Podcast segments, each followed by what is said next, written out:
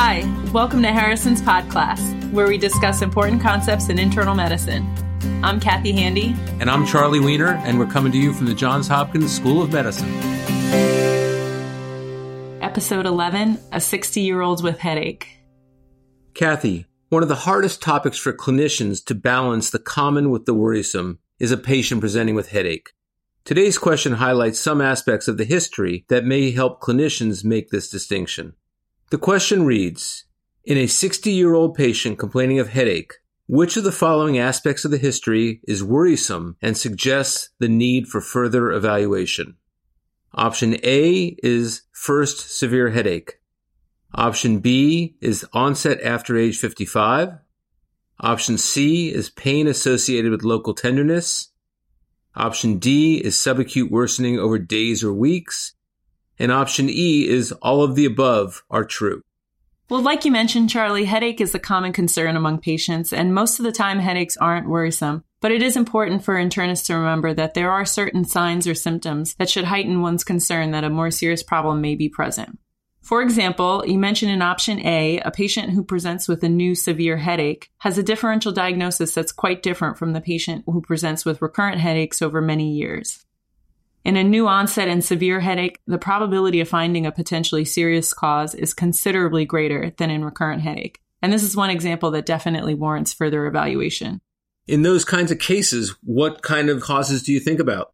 So I think mostly about meningitis, especially if there was fever or nuchal rigidity, subarachnoid hemorrhage or epidural or subdural hemorrhage, glaucoma I would think about too if there were ocular symptoms, and then also purulent sinusitis the first step is always a careful neurologic examination. What about some of the other choices? Option B mentions the onset after age 55, and that's also concerning because these patients are at high risk for dangerous causes of headache like hemorrhage, and that's mostly due to a higher burden of risk factors like hypertension. Option C, pain associated with local tenderness, makes me think of giant cell arteritis. This is more common in elderly people and is really dangerous because if untreated can lead to blindness due to involvement of the ophthalmic artery and its branches. You definitely don't want to miss this because treatment with glucocorticoids is effective in preventing this complication if caught early. Finally, option D, if a headache continues to get worse, should also prompt further evaluation.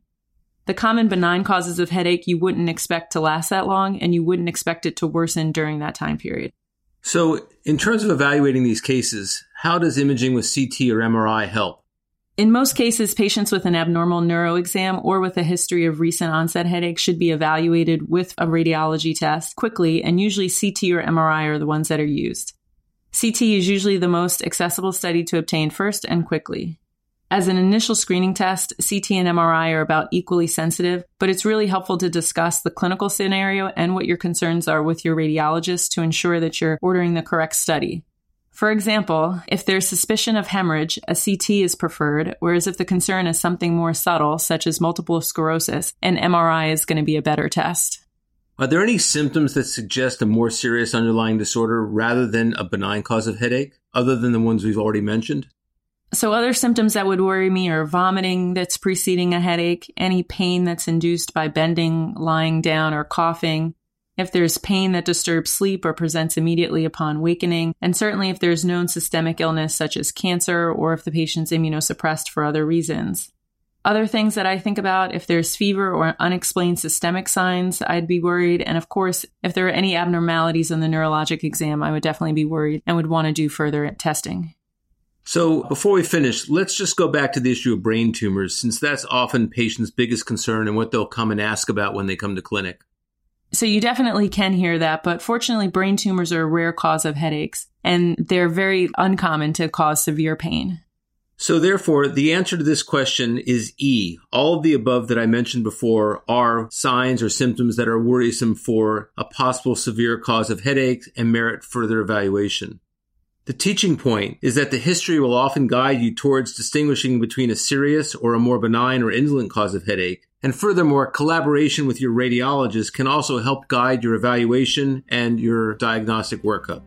For more information about the differential diagnosis of headache, check out the Harrison's chapter on cardinal manifestations and presentation of disease. This is Jim Shanahan, publisher at McGraw Hill. Harrison's Podcast is brought to you by McGraw Hill's Access Medicine, the online medical resource that delivers the latest trusted content from the best minds in medicine. Go to accessmedicine.com to learn more.